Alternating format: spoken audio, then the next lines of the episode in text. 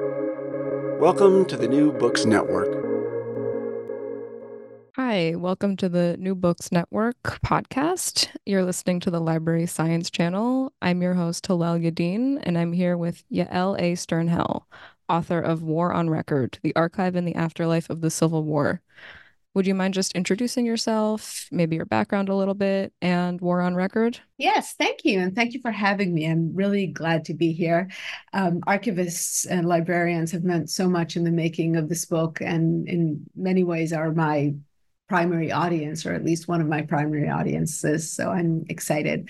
Um, so I. Um, I'm a historian of the long Civil War era, and this book uh, originally um, started as a study, which w- could never have really happened, of uh, how the Confederate States of America archived its records. Basically, the question that I used to be interested in uh, way back when was whether Confederates archiving government records were thinking about uh, the future, about how to control the future public memory of their cause or whether they were just trying to undertake government business.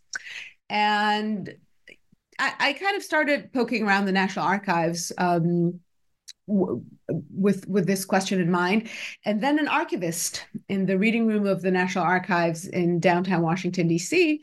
Um, told me that I should look at some other records in a collection that I was interested in as I was sort of trying to figure out uh, what the War Department archival collections looked like and, and what their format had meant. And so um, that's how I discovered an extraordinary uh, treasure uh, in the National Archives, much of which has never been touched. And that is the archive of the archive, meaning that is the records of the federal agencies that had managed Civil War records from 1865 to 1901. And because these are seemingly dull administrative records, uh, they have barely uh, been touched by historians over the past 100 and, and some years. And we're really just sort of waiting to be discovered. Uh, because as I started going through them, I discovered a fascinating history of the written records documenting the Civil War and assembled by the federal government in its aftermath. Meaning, during the war, these two giant armies fighting in the field were producing a constant flood of paperwork that was the infrastructure of their functioning, right? Orders, commands, letters, memoranda. Um, everything that had to do with supply, with the movement of soldiers, everything was documented. Armies of that size spread uh, across the entire continent um, needed paperwork to function. And at the end of the war, the federal government assembled this paperwork and uh, assembled it for two different reasons. Um, federal paperwork was just assembled as a, an, another um, measure of just good military order, right? Um, the adjutant general um, just asked for all papers to be forwarded, and and the clerk started going through them and and sorting them out, and and preparing them uh, to for storage. Confederate papers, however, were assembled by the federal government for completely different reasons. At first, they were supposed to be um, uh, used for military trials um, and for treason trials, which the federal government and the public um, in the non Southern states was convinced would be taking place um, soon thereafter.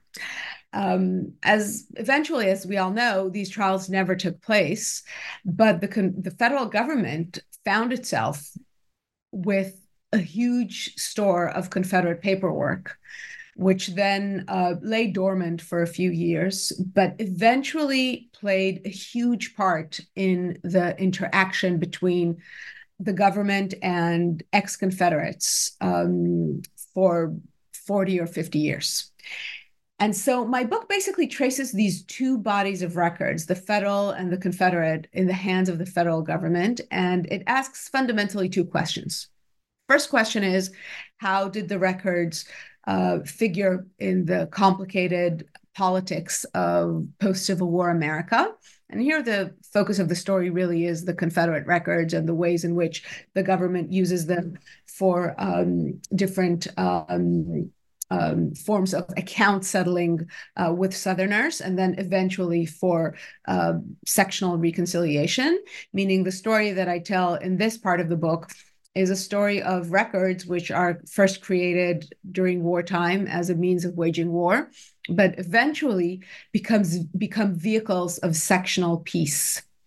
Um, and so that's part of the story I'm telling. And then the second part of the story I'm telling is basically how the records left in the hands of the government have shaped historical knowledge as we know it today. Meaning, how were the processes that these documents uh, had had gone through between 1861 and 1901?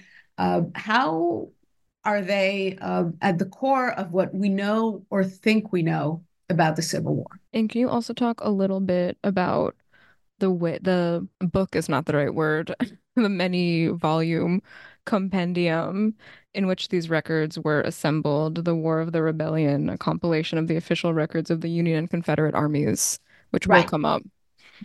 Right. So the second uh, half of the book is devoted uh, to a huge archival project that the federal government um, undertook starting in 1874 which is the editing and publication of what they called the official records, uh, which seems to denote all of the official records created by the Union and Confederate armies. Um, in reality, that was hardly the case. There was a very uh, aggressive editorial process at work. And the, the documents that did make it into publication were uh, organized in 128 volumes. Uh, which are which move uh, both geographically and temporally, meaning each volume covers a certain theater of the war at a certain period of time, usually a few months. And that collection, from the moment it came out, has been at the center of historical knowledge about the Civil War. Every single history written of the Civil War. And I'm not talking about just the sort of dull old school military histories. Historians of emancipation cannot write the history of slavery's collapse without using um, the official records, or as Civil War historians call it, the OR, which of course, you know, begs the question: How many historical collections actually have a nickname? Um, and um, and and that collection is is uh, just so essential, so seminal to Civil War history, not just academic history, but the the way academic history gets translated, gets um, uh, uh, passed on in the form of movies and documentaries and um, every other kind of uh, popular retelling of the history of the Civil War with all its profound meanings for American life, both then and now. And so um, the, the history of, of the official records has never been uh, written. Historians have just assumed that these are the official records of the war. And you know it's just historical truth between um, again it's not a book it's 128 books but within these covers lies the historical truth uh, of the civil war. And as i show in the book that is hardly the case. The records and the books that hold them are a reflection of the particular personalities politics and policies of archivists, of politicians, of military bureaucrats, of very specific people with very specific agendas, with very specific historical ideas that made this compilation or, over the course of a quarter century and have given it to us uh, in some ways doing us a great service by um, saving um, most of us the need to you know go to the national archives and look at manuscripts for every single order or telegram or uh, whatnot. But on the other hand have done us a great disservice because it is their vision of what the Civil War was and what mattered in Civil War history that we have been stuck with since 1880 when the first volume of the series came out. Any archivist listening to this, and certainly any archivist who's been anywhere near federal records, is cringing right now at the thought of just uh, primarily relying on a government issued collection. I, I, mean, you know, when I talk to historians of the Civil War about this, um, and you know, many people in my field know that I've been working on this book or knew that I was working on it, and and and when I start talking about it, they like they they sort of close their eyes and say, "Oh my God, how have I never thought about the fact that the OR is not just facts, but that it's actually an edited compilation?" How yeah. have I ever asked myself who edited it? Why? Even the way, I mean, I know this sounds technical, but it's really meaningful. The way we cite the OR in our publications, we never use an editor. You know, the War Department. I mean, but who in the War Department, right? Right. Who was that person and what did they find important and what did they find unimportant? And one of the things that I do in the book is compare uh, a sample of raw records in the National Archives versus the published records that are in the volumes. And I show how some of the most interesting documents, the most meaningful documents for present day historians, get left out of the book of the published rec- of the published version, uh, because historic because a military bureaucrat in 1885 didn't think that was important. Right. We'll get into this later it just there's a kind of meta thing happening. We're going to talk about the intellectual landscape in terms of how people are understanding history and archives in which this was compiled. Uh, but par- a big part of your argument, or just what you write about, is the way that the OR kind of supported, moved along this interest in Civil War history. So we have these Civil War historians who are working in now a centuries long tradition and this is sort of one of the foundations of this tradition and you don't you don't necessarily see that you're working in something fairly rigid. I i, I find this a lot with with researchers.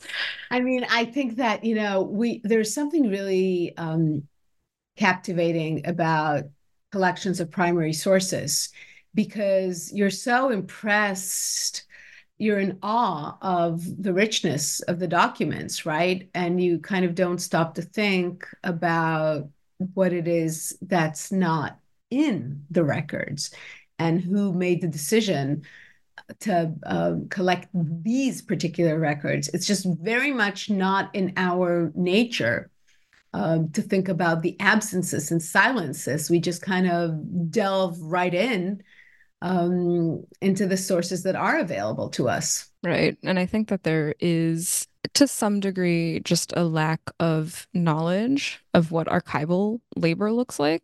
So you don't necessarily know the questions to ask. So, on that note, let's talk about the records. Let's let's just start with the records period before we talk about the OR. Um, you talk about the the Civil War records machine so, can you describe the apparatus? Can you talk about what records were created, why governments were collecting what? What, were the motivations there? Okay.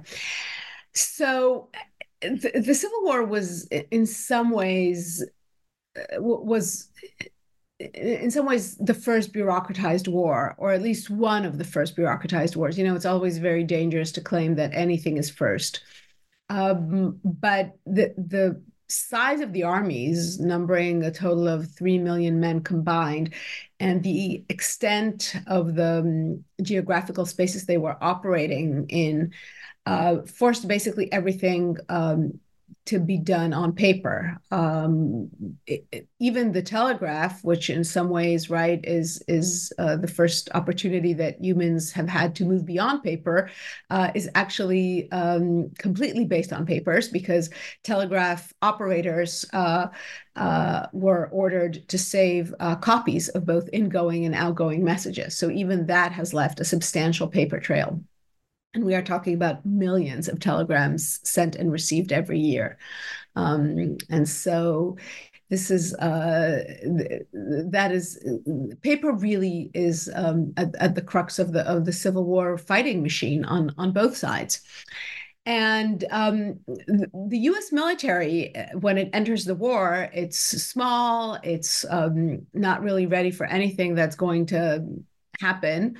Uh, but it is very uh, bureaucratic, and it does have a, at that point, decades long tradition of good um, uh, record keeping, of, of, sort of a very uh, um, orderly uh, process of uh, maintaining records. And Confederate, uh, the Confederate Army, because it is based, um, at, at, least in the beginning, largely on officers in the U.S. Army who secede uh, from the Army as they secede from the Union, basically adopt uh, identical record keeping processes. And so on both sides, um, the production of records is very similar. Of course, it's it's on a bigger scale in the United States um, and, and than in the Confederate States, and more survives the war because so much was burnt um, during uh, the last few days of the Confederacy, then uh, there was there were huge losses of, of records on that side. Um, but still, you know, the the archive that does survive is is large enough to be substantial and to offer us uh, some a pretty good picture of of at least some aspects of of the Civil War. And so, anything that you can think of from um, rosters, memoranda, uh, receipts um, battle orders, a lot of correspondence, just t- a ton of correspondence. You know, they write each other all the time. Officers on all ranks just exchange letters um, all the time. Um, there's a famous uh, quote, uh, well, famous in, in my mind, um, from a lovely book by uh, the literary historian Stephen Cushman. In, in, in which he, uh, he, he quotes a letter by uh, Ulysses S. Grant to his wife Julia, where he finishes off a letter to her um, by saying, uh, "I have ten or twelve hours of writing ahead of me, and so I must close." And and this is a lot of what officers were doing both before the war and during the war, just documenting, reporting. Um, writing, answering letters. Um, so these are really very much paper based armies. So there's a lot, and there was some. Uh, there were there were orders to keep and maintain these records as yes. the war was ongoing. Yes. So the militaries have very strict rules about both producing records, keeping good documentation of military operations, and also keeping them. That here things get a little dicier because a lot of the, the officers who actually served in the Civil War were not professionally trained, right? The vast majority of the armies uh, eventually consisted of volunteers. And so these were officers who didn't really get officer training, and especially definitely not officer training in, um, in record keeping. And so they were pretty lax. And then records get lost and records get burnt and records are um, destroyed when a bandwagon uh, just sort of falls into a river. And on any number of occasions, when commanders of military units were wounded in battle, and the Civil War was the kind of war in which senior commanders, meaning the ones who left the, the largest paper trail, were wounded and killed uh, you know, who knows what happened to their records? Um, officers who move between commands, then, you know, they're in charge of one unit one day. And then six months later, they're in a completely different place. They took their records with them, or they, you know, left them at their tent, uh, at, at the tent for the the next guy coming in to replace them, but he didn't know where it was, et cetera, et cetera. I mean, you could just imagine how, in such a chaotic and geographically dispersed conflict, records get lost.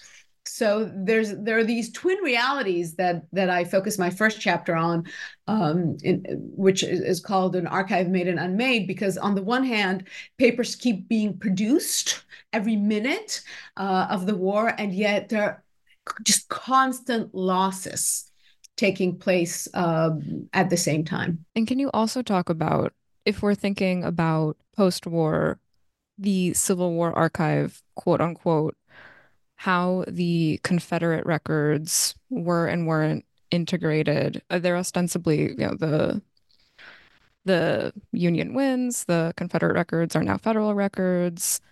Are they actually under the control of the federal government? So, you know, that's a really interesting story because Confederate records obviously are not. Uh, uh, the Union soldiers uh, pick up and send to Washington basically anything that they can find, uh, mostly because they're looking for um, some kind of evidence uh, for crimes and acts of treason that the Confederate government had committed, uh, even beyond those which are well known, meaning seceding from the United States and bringing on a civil war.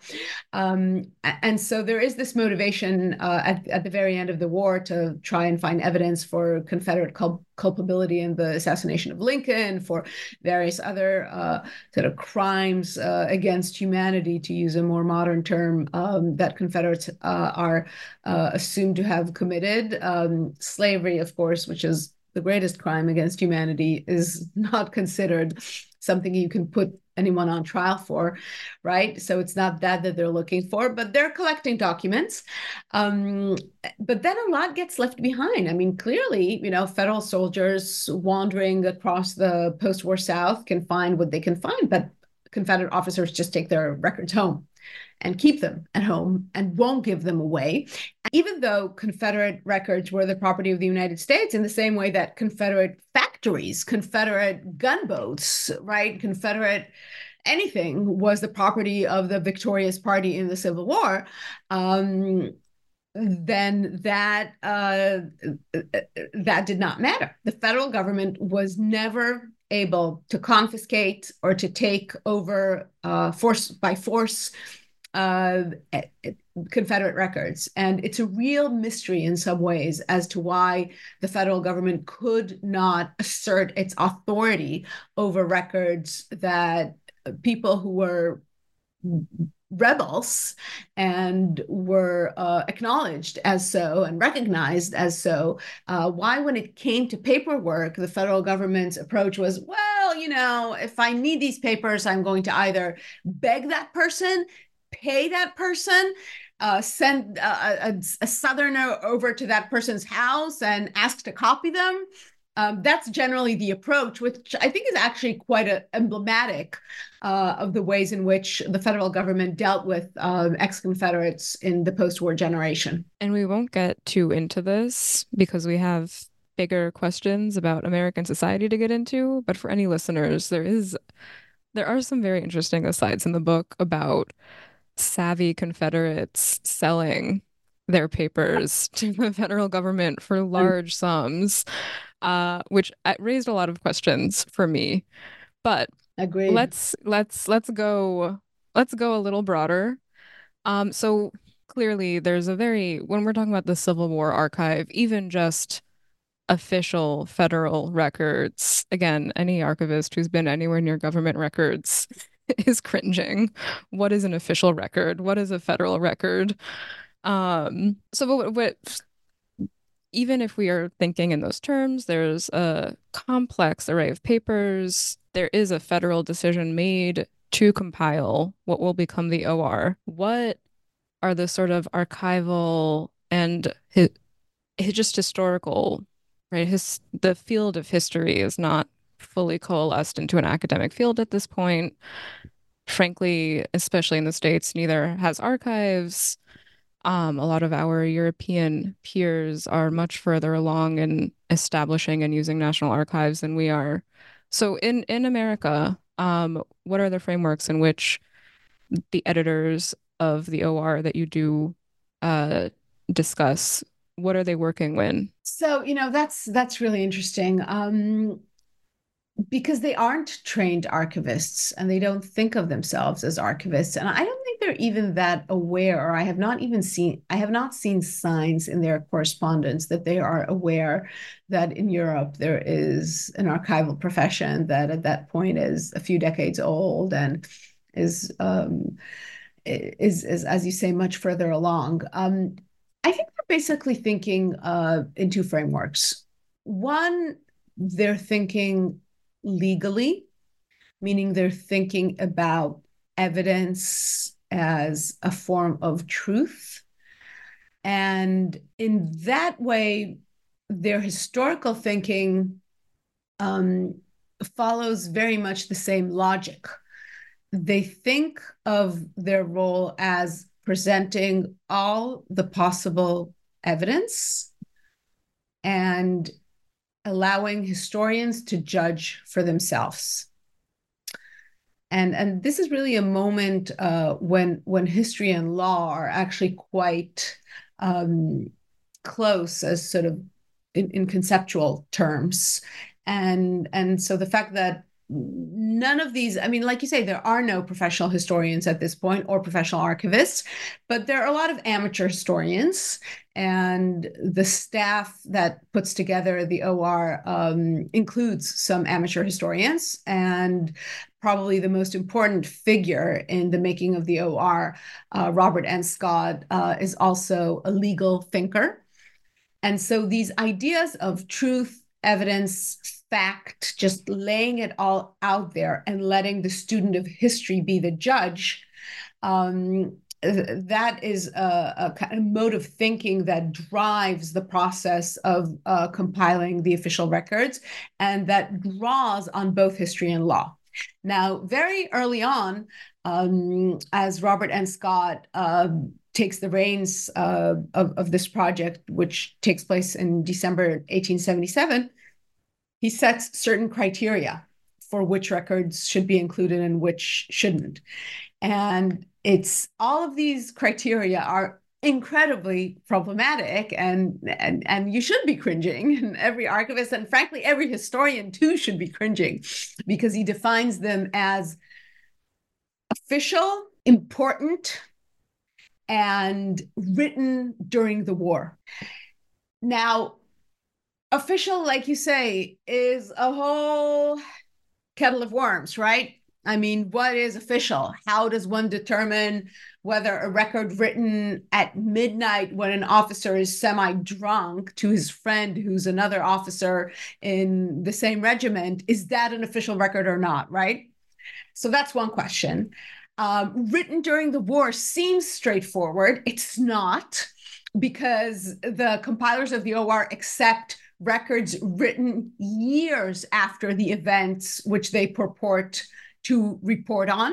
So, for example, a battle in 1862 that gets reported in June 1865, meaning not only years after the, the actual event, but after the meaning and the implications of that event have been um, readily uh, identified.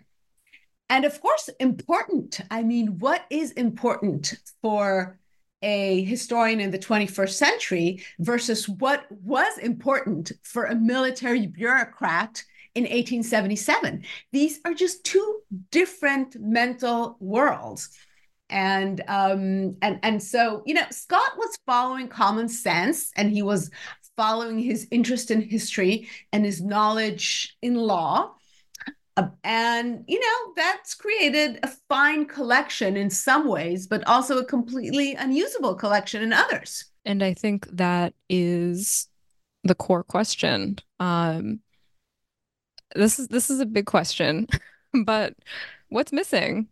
And how how did the way it was created affect what's missing? So I, I think what's missing um, are huge chunks of social history which are available in military records, but are just not in the OR. And what do I mean by that? Of course, historians of, of Civil War society, and there are amazing histories um, of, of Civil War society in all its shapes and forms black, white, you know, people who were poor, people who were richer, uh, you name it, and there's a book on it, and a good book.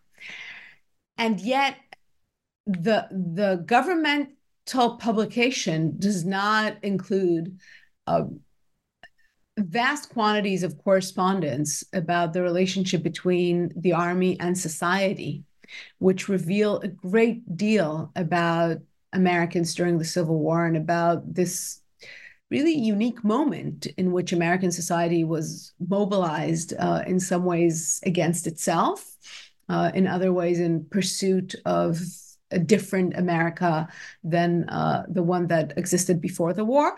Uh, it it really is the the sea change sea change in in, in U.S. history, and it, it it really does emanate from society because this is an army of citizen soldiers. And it depends on the work of people on the home front to sustain it. And so the interface between the army and uh, society um, is incredibly meaningful. And yet it's completely absent from the OR because the compilers of the OR weren't interested in people who were writing the government and people who were coming to see government officials um, and people who were making suggestions um, and people who were uh, making requests. You know, that's just not what they cared about. They cared about active operations in the field. And that's what you get from the OR. And I think in that sense, there's a lot there, and it does provide uh, a thorough picture of at least some um, aspects of active operations. But there was this whole world of um, of, of of civilians interacting with the army that that's completely absent from the official records though it's quickly visible when you look at the raw records, the unedited uh, paper records still sitting at the National Archives. And then the other thing, which, you know, this is a realization that came to me uh, one day, and from from the moment it it I, I had um, I had thought of it, then I could never think of it in any other way. What the OR does is make the Civil War seem more interesting than it actually was because it's a very fast paced, very condensed version of events. All the boring parts get edited out. But war is about routine, and war is about boredom, and war is about soldiers going back and forth and uh, doing guard duty here and guard duty there. There's this whole experience of military routine which the OR editors were not interested in. And yet it is absolutely elemental uh, to the actual reality of, of, of the Civil War. So that gets edited out. Um, and then uh, the other thing that gets edited out, and this is these are not uh, my own insights, but insights of uh, archivists uh, who worked in um, uh, the the National Archives over the course of the 20th century, is that they estimate that about a third of Civil War battles never even made it into the official records because there was no documentation. So, for example, when you compare local newspapers from various, let's say, Western states, which were not at the center of Civil War fighting, you discover all sorts of events that just never made it into the, the archive. And so the government archive is actually a fairly uh, limited repository of Civil War papers. And when you take that archive and then edit out of it so much, what you get is a very partial view of what the Civil War was. So I want to ask you a question. And this is about your personal sort of professional and intellectual practice, not at all prescriptive. Um, but you know probably better than anyone the limits of the OR. Um, I have to imagine it's still in some ways useful and you're still, and still referencing it. it. so how how do you approach it? You know its limitations. How do you how do I mean, you kind of mitigate them? Thank you for uh, pointing that out. In the first chapter of the book, uh, so the first chapter takes place during the war during wartime, and um, and I uh, alluded to it earlier. It's it's basically an analysis of how wartime records get created and what are wartime records and what happens to them during the war, et cetera, et cetera. And of course, I use the OR because there's just great documentation there of records both disappearing and being discovered. I think what I know now is that what I see in the official records is in some ways anecdotal, that these records are there, they're available to me, they're searchable online. My God, it's just so seductive, right? You just you type in a keyword and you get a thousand results and you have a sense of wow, you know, this is all I need. And and what I have now is this very clear sense that these are very partial results that have made it to the OR by any uh, combination of circumstances that you can think of. And that they don't necessarily uh, tell me the whole story. They tell me a very partial version of the story, and I don't even know which part it is that I'm seeing. Uh, and, and, so I do use it, and in some ways, for my next project, which is actually, um, and and I think this will uh, uh speak to your interest because you you were um, cringing about this term just uh, earlier.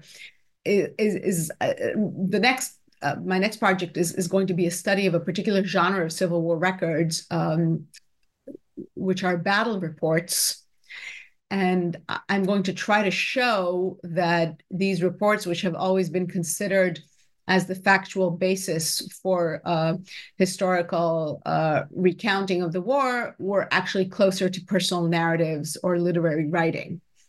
And my kind of my my point of departure for this project is is really what is official, and why is it that when we study, for example, the testimonies of the formerly enslaved, uh, which were given in the 1930s, we make so many apologies and qualifications, and these records are uh, very problematic in this way or that way. But when we use a battle report written by an officer during the Civil War, you know, this is uh, truth if there ever was one. And so I'm going to try to take that apart. And for that, I'm going to be using the OR because I actually know that they put in the OR every battle report that they could find too many, in fact. Um, and and so I know that it's usable for that, right? Um, but but I no longer think of it as anything but the work of archivists in the late 19th century. And if if I were to give advice to Civil War scholars, I would say the OR is a, a, good point of departure. You do some work with it, then you put it aside and you go to the National Archives. Right. And that brings us to an interesting question, one that I ask myself constantly. I think it's part of being a responsible archivist is who are you putting these records for and why? Who are you putting these records together for and why? And something that struck me about the OR is it's created or edited by former soldiers, former officers, and it's interesting. It, it, took more than 20 years to publish, so you can kind of see the use cases as volumes are coming out. A lot of who was interested in using it were these kind of civilian historians who were also former soldiers. So you have this group kind of talking to itself. For sure. Um, so that's maybe one example of people who were using the OR, you cite the archival scholar Eric Ketelaar, whose name I hope I'm not butchering, but he talks about archival records being activated. Um, so who who is activating it, and who's activating it now? Well, you know, I think the first people who activated uh, Civil War records were the bureaucrats in the late 19th century who were making the editorial decisions uh, by selecting a document for publication, you activate it, right? You give it a new life because the odds of the record that didn't get selected for publication being discovered by a historian, I mean, they exist, and historians work in uh, brick and mortar archives, and God knows that this is a huge field, and every piece of paper, more or less, has been um, read and and analyzed and thought about. Um, but still, once you select a record for publication, you're activating it. Uh, you're giving it a, a, new lease of life on life. Um, and so that's one way in which the records were were activated. Um, of course, when the records went through the whole process of publication, when they were copied, when they were proofread, when they were sometimes given to outside parties uh, to be read and corrected if mistakes were found. These are also all sorts of ways in which records, which are supposed to be completely stable, right, and static, are actually being activated because you're never sure what gets corrected, what is a spelling mistake that's not really a spelling mistake but changes the meaning of the word you know how people are messing around with the document and there's a lot of messing around which i show in the book um, i hope uh, persuasively. Um, and so that's one that's another form of activation. And then finally the users. And the users indeed um, activated in many different ways. And the first users are first and foremost veterans, uh, because many, if not most, if not the great majority of the first historians of the Civil War uh, through the early 20th century were veterans who were writing uh, regimental histories, who were writing histories of campaigns they took part of, they took part in, um, it, it, was very much uh, a, a, conversation between veterans about their own experience. And then, you know, as the 20th century wears on, new people um, come on the scene and new generations of historians and women and African Americans, and they each find in the OR um, different content. And, and the or is you know i i kind of i i make a big deal of, of about how partial and how anecdotal the or is and and how it does not tell you the whole story.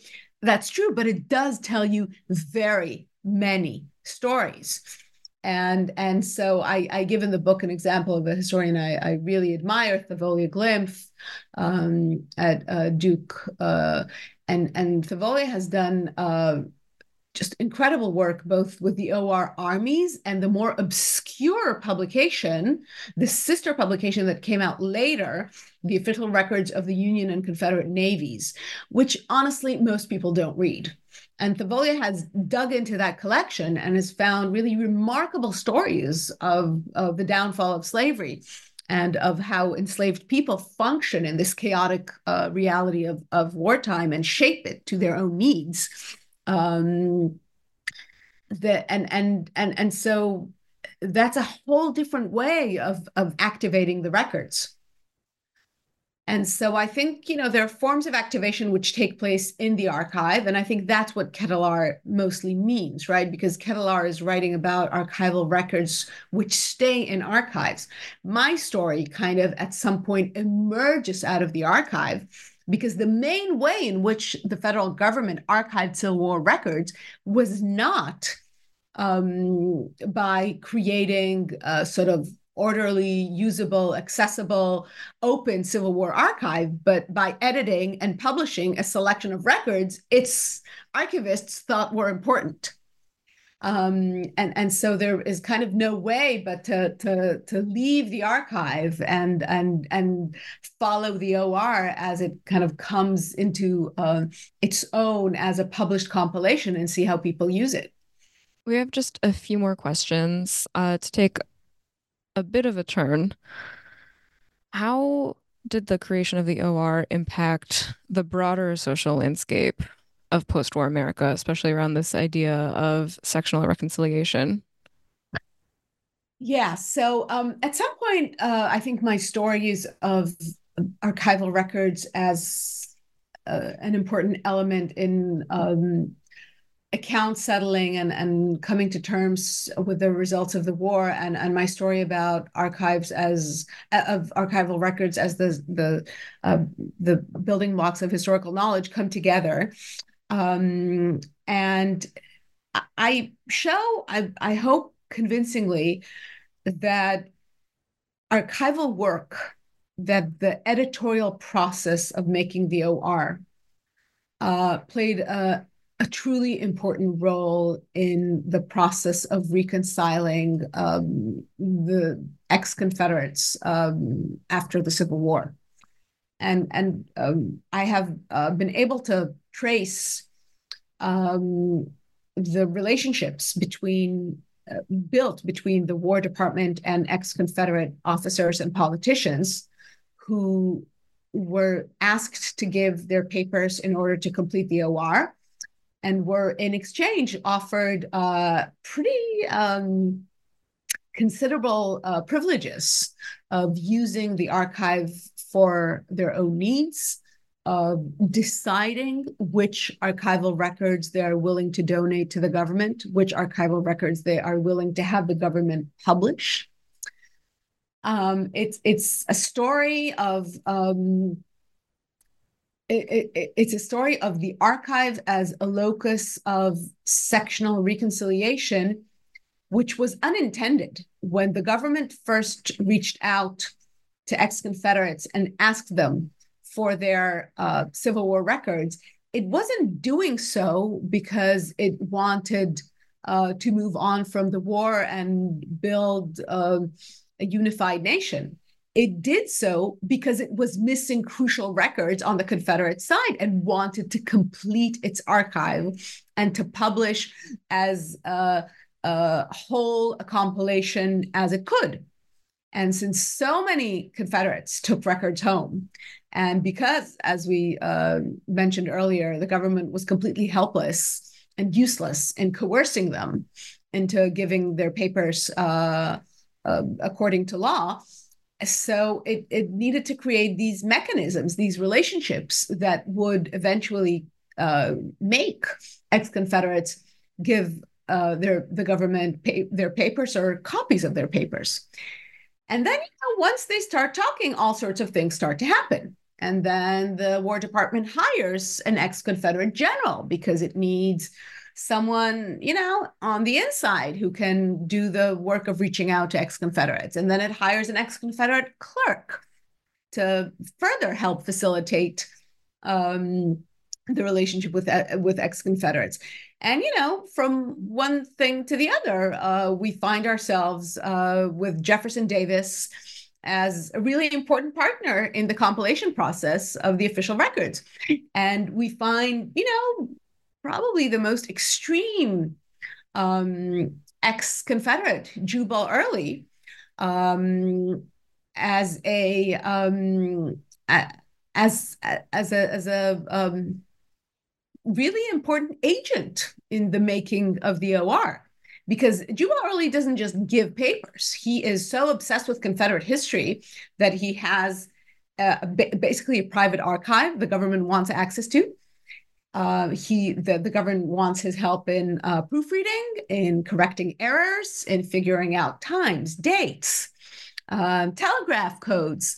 You know, he's he's basically freelancing um, for the federal government, and and you know that is, fosters a very different kind of relationship between these people and the government that they had fought for for long years. We don't have a ton of time to get into it, but for any listeners who might be interested in community archives, historical societies, anything like that, there this chapter is very interesting regarding the relationship of the government to various historical societies that uh, emerge in the South following the Civil War, trying to sort of claim their own versions of Civil War history.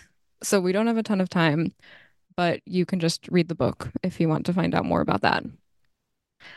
You did uh, already start to answer the classic New Books Network closing question.